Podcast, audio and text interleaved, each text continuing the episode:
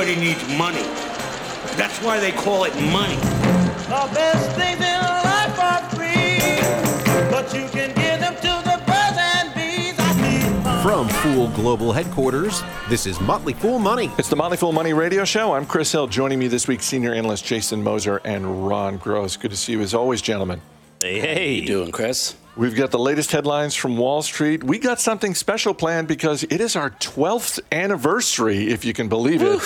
Man. And as always, we've got a couple of stocks on our radar, but we begin with big retail. Walmart's fourth quarter was full of highlights. E commerce sales up nearly 70%. Same store sales in the U.S. up more than 8%. But despite that, Ron, shares of Walmart fell 6.5% on Thursday. That seems like a big drop for a business like Walmart. Yeah, you know, earnings disappointed, as did guidance. And the report was perfectly fine, but this is not a high flying tech company. So we can't expect those kind of numbers out of it, especially once we get back to normal post COVID. But the numbers were great. Walmart comp sales up almost 9%, e commerce 69%, Sam's Club. Um, I'm a Costco guy, but hey, Sam's Club does a nice job as well. Uh, sales increased to almost 11% there, and international was up five. So you, you kind of boil that all together, and you get revenue up seven percent, which is a perfectly respectable number for for uh, a business, a retail business the size of Walmart. And you even saw gross margins increase as there was strength really across all categories. Now we had some higher expenses. Operating margins took a hit that we see consistently across the board, partly as a result of COVID. In this case, it was $1.1 billion of COVID related expenses. And they had another one time um, expense where they decided to repay some property tax relief in the UK, which we don't need to get into. Um, so, operating income, it all boils down to being up 5.5%, perfectly respectable. But investors were focused on the guidance, where the company came out and said sales, operating income, and earnings are expected to decline in fiscal 22 primarily due to the impact of anticipated divestitures. Now they're they're exiting Argentina, UK, Japan. They're doing that willfully on purpose um, to focus the business. Um, if you take away the, the impact of the divestitures, EPS is expected to be flat to slightly up. That also is not exciting to investors. So, you know, you get the stock selling off a bit. Love what they're doing with wages. They're going to raise, raise the average wage to above $15 per hour. Uh, they're still investing 14 billion in the supply chain and in additional technology. And finally, they increase their dividend for the 48th consecutive year. Impressive stuff. Shares of the trade desk up 5% this week after the programmatic ad platform wrapped up a strong fiscal year. Ad spending on the trade desk in the fourth quarter. Do I have this right, Jason? It was up 60% in the fourth quarter? Yeah, approximately for the quarter. Yes, it was. Uh, remember, we talked about how the strong companies coming out of the other side of this mess, they're, they're going to come out of this even stronger. And I present to you Exhibit A, the trade desk. And a lot of this, I think, has to do with uh, connected TV. It's those internet and television worlds colliding. Uh, Trade Desk is, is turning out to be a prime benefactor and, and um, uh, a beneficiary rather. And, and so I think uh, you, know, you see shares up 200% over the last year. Um, connected TV was the largest growth segment of the global advertising market last year. And to try to put all of that in, into context here, you're talking about ad spend on their platform uh, ad spend on the on the platform for the year for 2020 was 4.2 billion dollars. That was up 34 percent from a year ago. Spend in, in the fourth quarter alone, uh, yeah, one 1.6 billion versus 1 billion a year ago. Now, according to eMarketer, total global ad spending declined 4.5% in 2020. So you put all that together and you can see, I mean, the trade desk is gaining share at, at, a nice, rapid clip. And it sounds like what they're doing is really working. Customer retention remains high at 95%. Uh, I mean, revenue has grown at a 50% compounded annual growth rate over the last five years.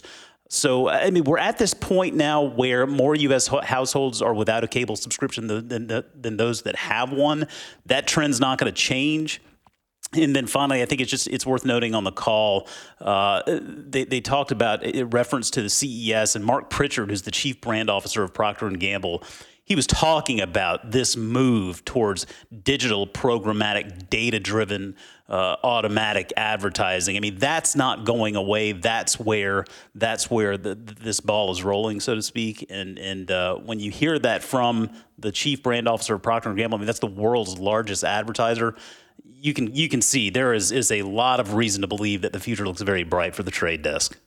Roku turned a profit in the fourth quarter. They added more subscribers. Shares of Roku flat this week, Ron, but given that it's up more than 250% over the past year, I really don't want to hear any complaining from shareholders. You'll hear from me because this is another high flyer that I completely missed out on, but they are doing impressive work here. In 2020, 38% of all smart TVs sold in the US were Roku TV models. Um, that's some nice share that they're accumulating, and it's showing up in the numbers. They surpassed 50 million active accounts in Q4. Video advertising impressions more than doubled, and that translated into just great income statement numbers. Total revenue up 58%, broken down by platform revenue of 81% increase and player revenue of 18. Gross margins widened significantly. Gross profit was up 63%. Streaming hours increased 20 billion hours to a record almost 59 billion. And ARPU, which we love to talk about, average revenue per user increased 24% now to $28.76 per user. Uh, so the numbers are really impressive. Uh, investors were not expecting a profitable quarter, so it took them by surprise in a good way. Um, they reported $65 million in operating profit versus a loss in last year's fourth quarter, EBITDA of 113 million um, respectable and growing. Guidance was not impressive when you look at it sequentially from quarter to quarter, but year over year, it's going to be a, an increase of around 50% in revenue. So that growth continues. And management does expect a small loss of around 20 million for the coming quarter. Uh, let's see if maybe they surprise uh, again and turn a, a small profit. Roku is also looking like a company that is going to get even deeper into original programming. Uh, we had talked previously about them um, paying pennies on the dollar for Quibi's library of content. Um, As they should. Is is that a good move for Roku to invest heavily in original content? Because uh, that that puts them right up against the the Netflix and Amazon Primes of the world. It worries me, but everything worries me, Chris. Um, it's expensive to get in programming. I mean, you know, my job as an analyst is to worry about these things and making sure that they are spending appropriately. They've got a good balance sheet, um, but gosh, as you said, the competition in original programming is steep, and there's so much good stuff out there right now. I don't love the idea. Shares of Fastly down 20% this week. Fourth quarter revenue for the Edge Cloud platform grew 40%, but guidance for the current quarter sent some investors heading for the exits. How bad was the guidance, Jason? Um, well, I mean, let's let's try to keep everything in context. I mean, guidance for 34% revenue growth in the current quarter. I mean, that's not all that bad. But when you compare it to the way this company's been growing, uh, then you start to understand some of the concerns. And we, we, we talk about it often when a company has a history of growing at really impressive rates, the stock price reflects that. And when that growth starts to slow, then you see a repricing. And, and I feel like that is what we're seeing here to a degree with Fastly. And it's it's not to say that Fastly can't be a good investment from here, but but we have some questions, and, and I think that uh, on on the the forty percent number that you that you uh, lobbed up there, it's it's worth noting too. Organic growth, I think, is starting to become the bigger question because that forty percent also included an acquisition that the company made. Uh, so organic revenue growth was really closer to around thirty percent, and and then you couple that with that guidance, you start to ask some questions. Uh, it, it was interesting in the call. It was it really took a, a, lot of work to get that actual organic number as well. Like management wasn't really, I, I would say, as, as upfront with it as they probably could have been. Uh, again, kind of makes you wonder about the growth prospects going forward. But gross margin expanded better than six percentage points for the for the quarter. I think that is that's the benefit of their usage based model. You see some puts and takes with that model, and, and that clearly is a benefit there. Dollar based net expansion rate was was 143 percent. That was down from 140 percent, uh, 147 percent a quarter ago. Um, I, I, think the a big concern with Fastly though is their ability to add enterprise customers, big customers that spend at least one hundred thousand dollars per year. And if you look at that sequentially, Fastly saw 3.5% growth in those enterprise customers. They saw 12.5% growth from a year ago. Now, compare that to something like a Cloudflare. Cloudflare saw sequential growth of 8% and 50% growth from a year ago. And so, again, it's not to say Fastly can't be a good investment from here, but it does seem like there might be some better options in the space. Uh, give, given the guidance there, it feels like it feels like the selling is at least understandable. Coming up, Warren Buffett and his colleagues went shopping. We'll talk about what they bought and try to figure out why. Stay right here. You're listening to Motley Fool Money.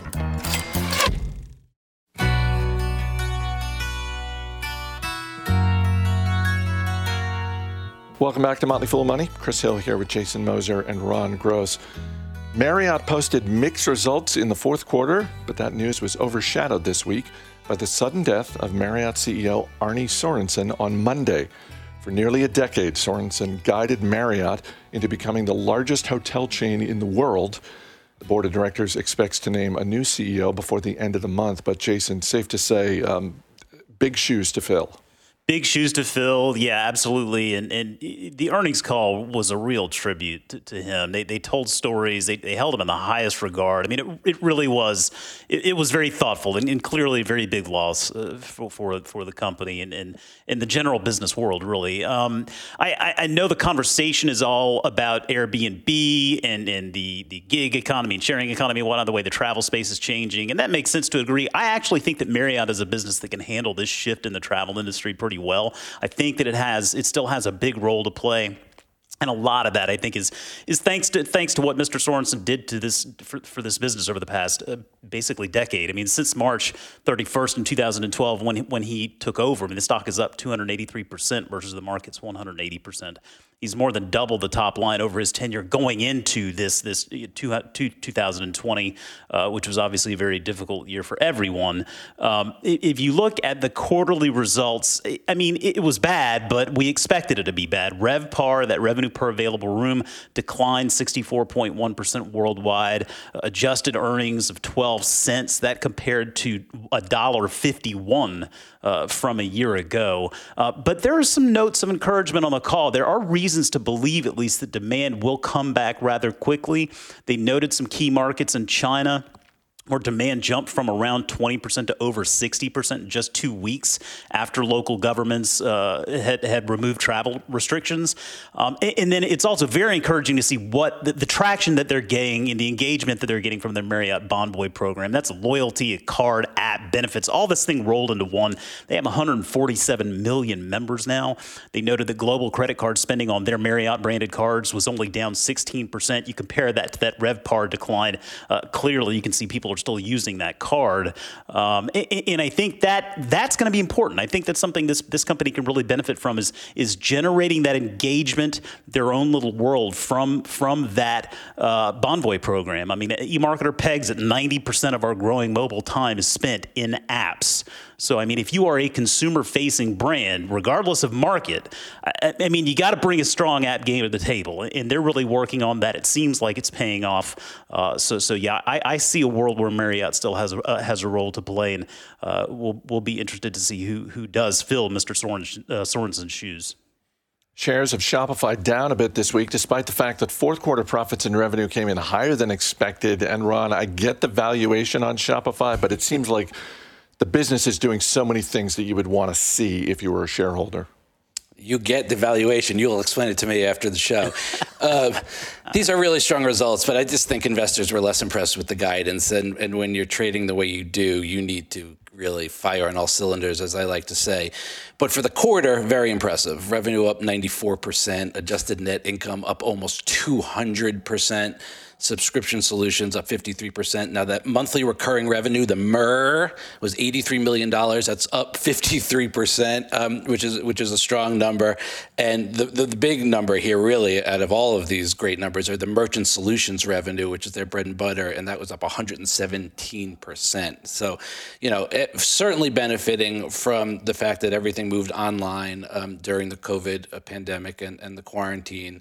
Um, but the numbers are really impressive.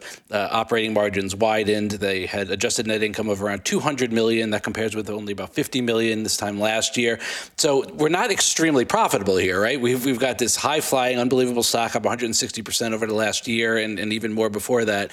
But we're still kind of in the infancy of profitability. Um, that's where people look to the guidance. And I think investors really were worried here.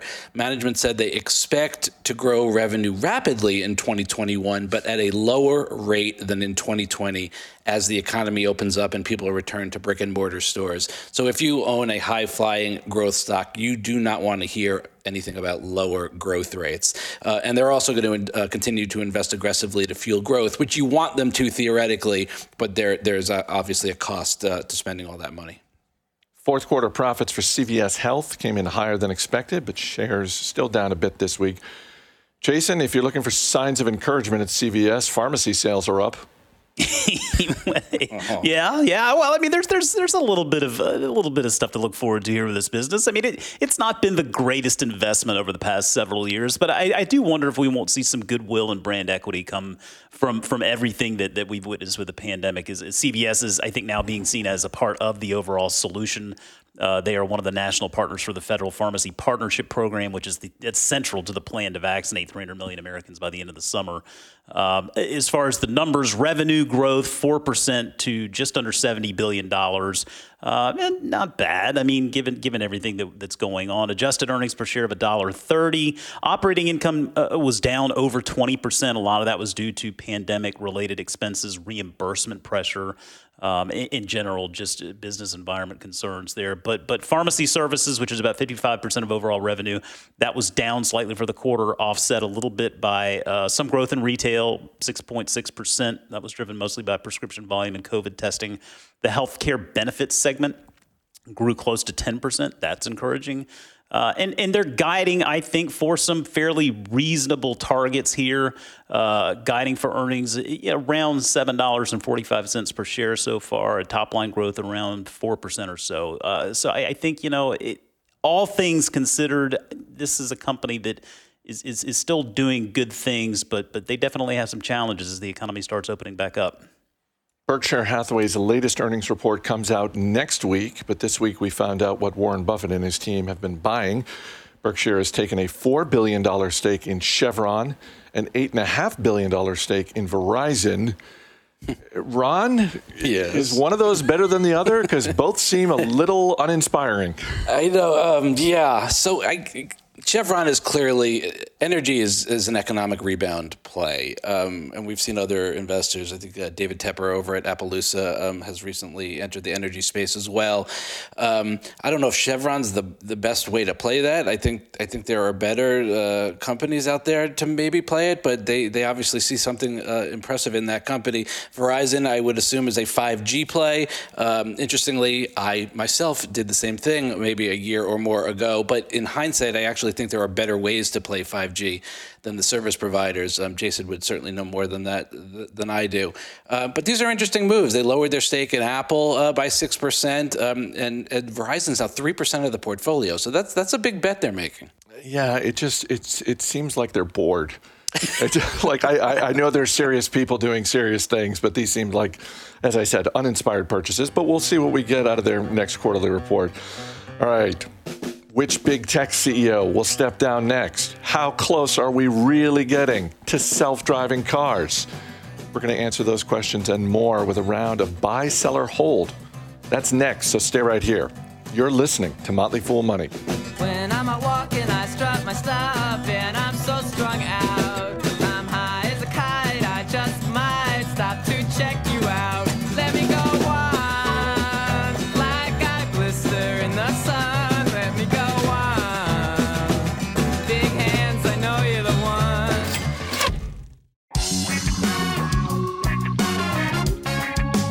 Welcome back to Motley Fool Money. Chris Hill here with Jason Moser and Ron Gross. As I said at the top of the show, guys, it is our 12th anniversary.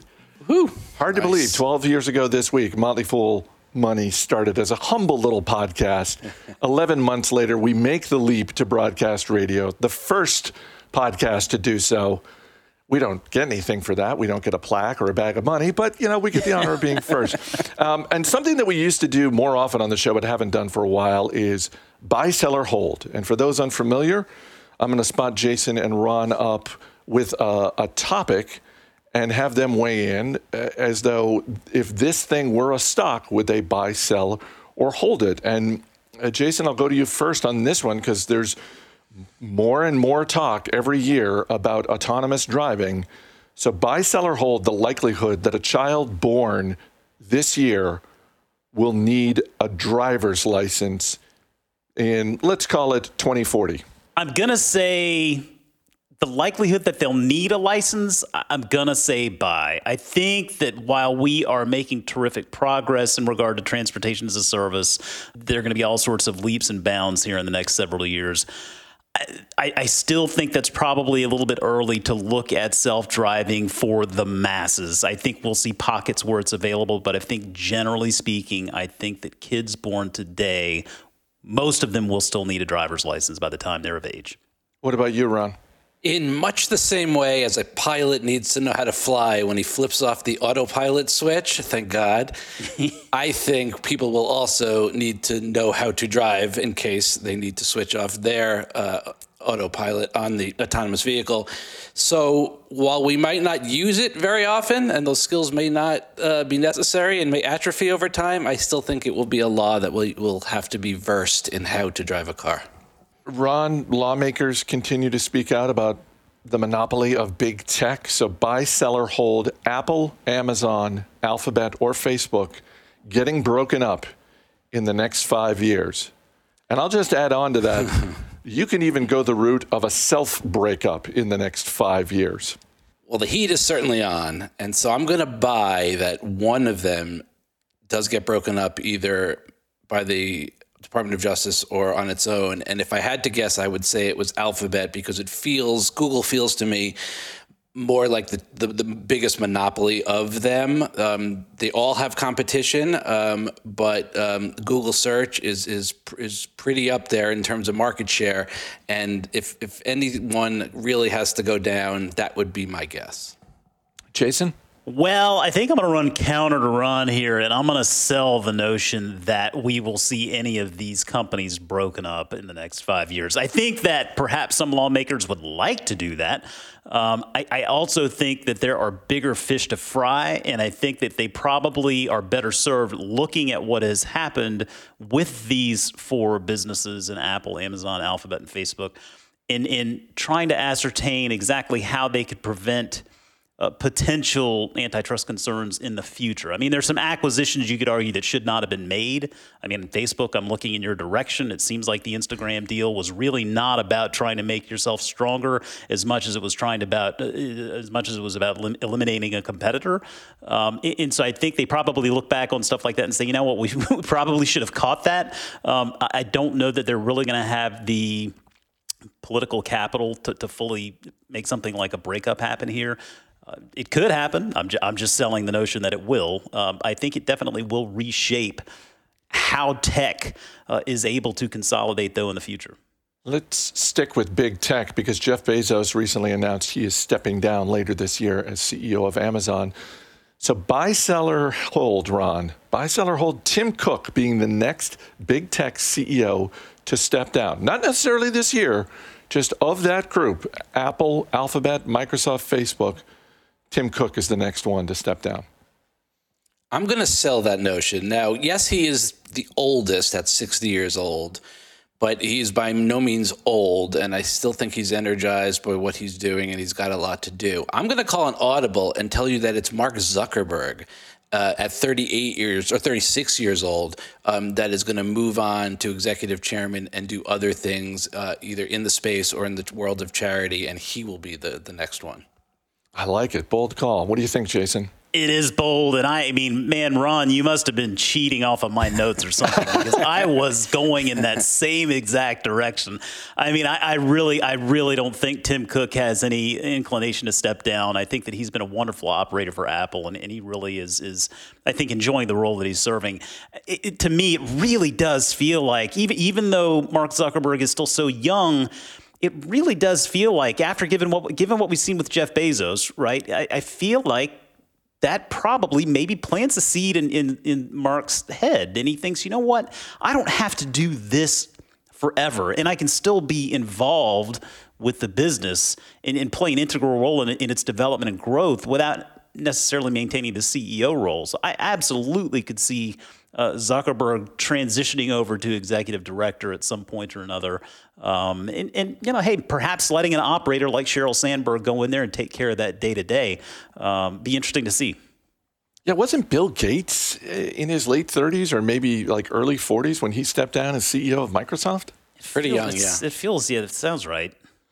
The newest entry into the streaming wars launches on March 4th. $6 a month if you want to get it with ads, $10 a month if you want to get it ad free. Jason, buy, sell, or hold Paramount Plus. Well, Chris, going into Peacock, I think we were all having a little bit, a little bit of fun at Peacock's expense, right? Part of that probably was the name. Part of it was thinking you're a little bit late to the game. All of that is uh, true. All of that. so, I, in, in in in hindsight, I mean, I've been very impressed to see what they've done with Peacock in such a short period of time. They've gotten some good content on that platform. You would think that Paramount Plus could do the same thing. It did seem like from the commercials they were airing during the Super Bowl that that they do have some content out there that folks want. Uh, I just don't feel like it's a buy, though. I feel like maybe they're a little bit late to the game. And for me, it's just getting to be such a cluttered streaming environment already. It, it, it kind of feels like Paramount Plus might be uh, back of mind for a lot. What do you think, Ron?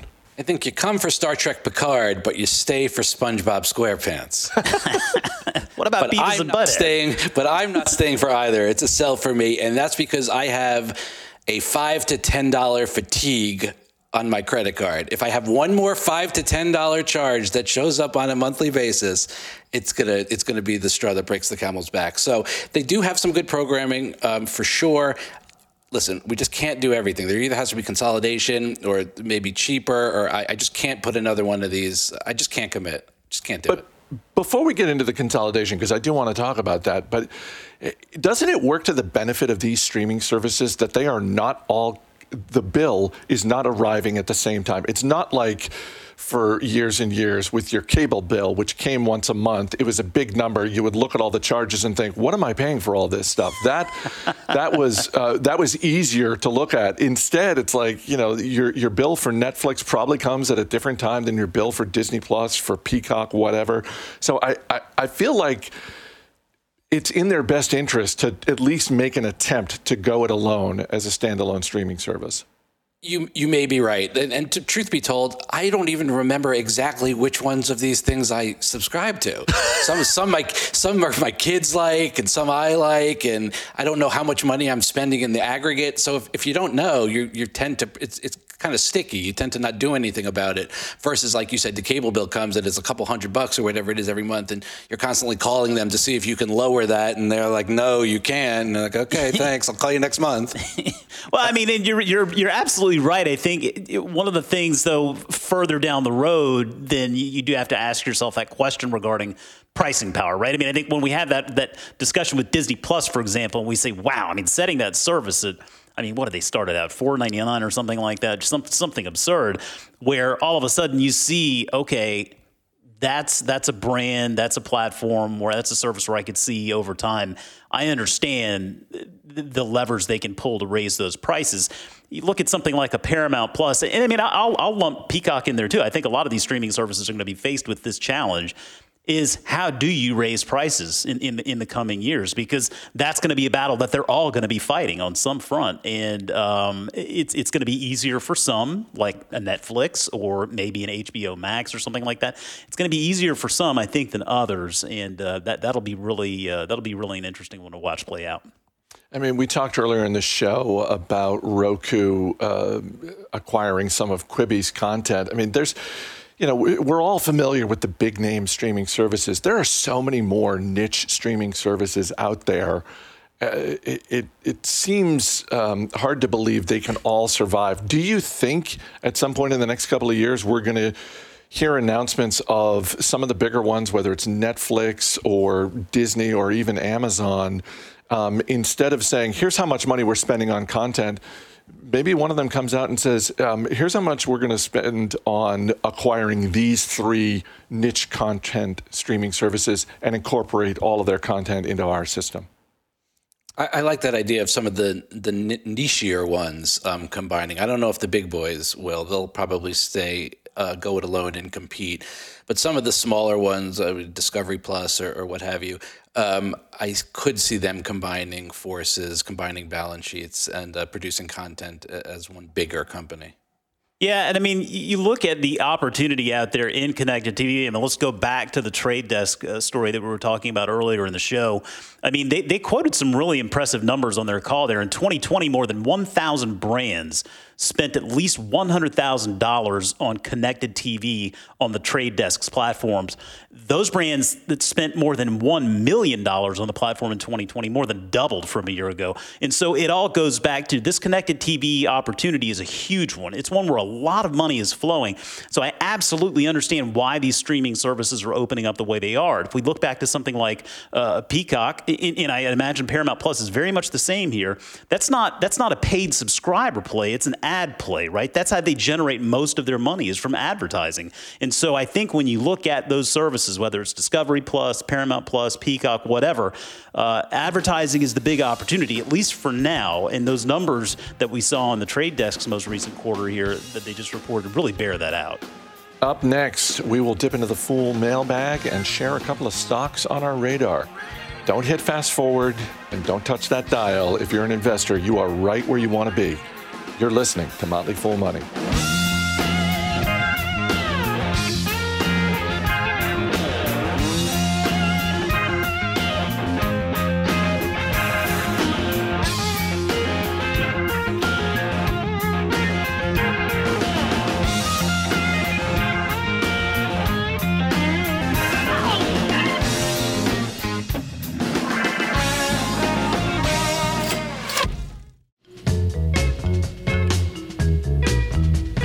As always, people on the program may have interest in the stocks they talk about, and the Motley Fool may have formal recommendations for or against. So don't buy or sell stocks based solely on what you hear. Welcome back to Motley Fool Money. Chris Hill here with Jason Moser and Ron Gross. Before we dip into the Fool mailbag, guys, back on our 2021 preview show, the show ended with a round of reckless predictions. And uh, I want to go to our man behind the glass, producer extraordinaire Dan Boyd. Dan, can you play the reckless prediction that Ron Gross went with weeks and weeks ago? The Tampa Bay Buccaneers, under the leadership of Tom Brady, will win Super Bowl 55 at Raymond James Stadium in Tampa Bay. Also, the stock market will be up 12% next year in honor of Tom Brady wearing the number 12. Ron, I hope you are as correct about the stock market being up 12% this year as you were. And I, I, uh, just so people know, you made that prediction before the playoffs had even started. I, I, feel fortunate. They had a great year. Tom Brady did a great job, but he also had a great team behind him. Um, let's see about that 12% stock market thing. That would be something. We'll have to replay it again if that comes true. Our email address is radio at fool.com. Got a note from Matt Conrad in Los Angeles. He writes, When do you sell a stock that exceeds your expectations? I'm 33 years old. I started investing five years ago. I bought Teladoc Health and Shopify in 2019, and both have exceeded my growth expectations. I still believe in both companies, but I question their continued growth after such accelerated gains. Is there logical reasoning to take those gains and reinvest in other companies that I have the same 2019 growth enthusiasm for. Um, Jason, uh, great question about asset allocation, and uh, Matt has a good problem on his hands, which is I've got these two stocks that have gone up way more than I thought they would. Yeah, Matt, when you sell, it's right about the time you click send on that email because clearly something is concerning you now and it's in the back of your mind. Um, and, and, maybe you're starting to lose a little bit of sleep over, over um, what ultimately is a nice problem to have. And and I'm, I'm only half kidding when I say when you click that email, when you send that email, because because it is a question you have. It clearly is a concern to a degree, and I think it's a fair concern. Um, it, it's something we all hope to have to to deal with, and and I think ultimately part of it is figuring out your risk tolerance and that is going to be something that's different for everyone and, and, younger investors should be able to learn how to stomach a little bit more risk because you have more time in front of you uh, part of it i think really does depend on the business itself. Is the business performing? Can you understand why the stock is performing so well? Or is is, is the stock price detached from the fundamentals? And and I know that's not always such an easy question to answer for sure, but it, but it really is one of those things where you start you start losing sleep at night, you start asking yourself, you start worrying about it, then it's probably, maybe it's probably time to reallocate a little bit at a time. I, I, I wouldn't jump in uh, full throttle there. I think it's okay to do it a, little bit at a time and get yourself back, back down to a comfort level. But, but make sure when you, when you have those good businesses, make sure that you keep a position in those businesses. You want to give yourself a chance to let those winners keep on winning. Let's get to the stocks on our radar. Our man behind the glass, Dan Boyd's going to hit you with a question. Ron Gross, you're up first. What are you looking at this week? How about Bluebird Bio? B L U E. It's a biotech company. It's part of my personal biotech basket of stocks that I've spoken about before.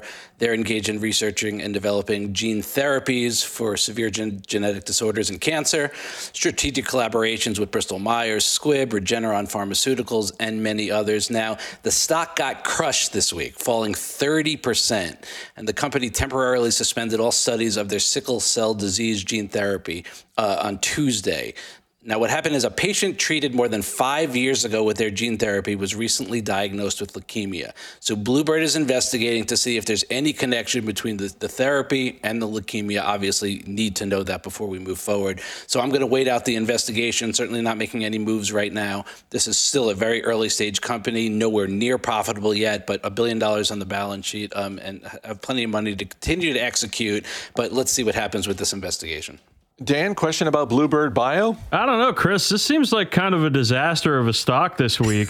I, am kind of curious as to, like, is Ron just like, oh, it's on stocks on a radar because it's doing really bad, and that's interesting. It's uh, it's on my radar because it's one of the stocks I own as part of my basket. I own a basket because this is bound to happen to one or more of those companies. So I need to diversify across the sector, and it's now really on my radar because I need to see what happens here going forward. Jason Moser, what are you looking at this week? Yeah, in honor of 12 years, I'm, I'm, I'm going to throw a stock at here. I know I've never pitched here on Motley Fool Money. I don't think it's ever made it on Motley Fool Money before, ever. Uh, but a company called RadNet, ticker is T- uh, RDNT. And this is Tony Hawk's new internet company. Uh, just kidding, it's not really, but it sounds like it is. Uh, actually, RadNet is a provider of freestanding fixed site outpatient diagnostic imaging services. And so uh, you, you translate that, it basically it means that they are offering services like MRIs, computed tomography, uh, nuclear medicine, mammography, ultrasound, diagnostic radiology, et cetera, et cetera um, I, I actually like the positioning of imaging being so far upstream in a healthcare transaction. It's one of the earlier things you do in making a diagnosis. Uh, so, so from that perspective, it's kind of an attractive market opportunity. And um, although it's a, a small uh, effort of the, of the, business today, they are pursuing more uh, artificial intelligence solutions in order to be able to, to aid radiologists in making better diagnoses, partnering with companies like uh, Hologic, for example, and uh, grown revenue at a 10% annualized clip. So neat little business. Dan?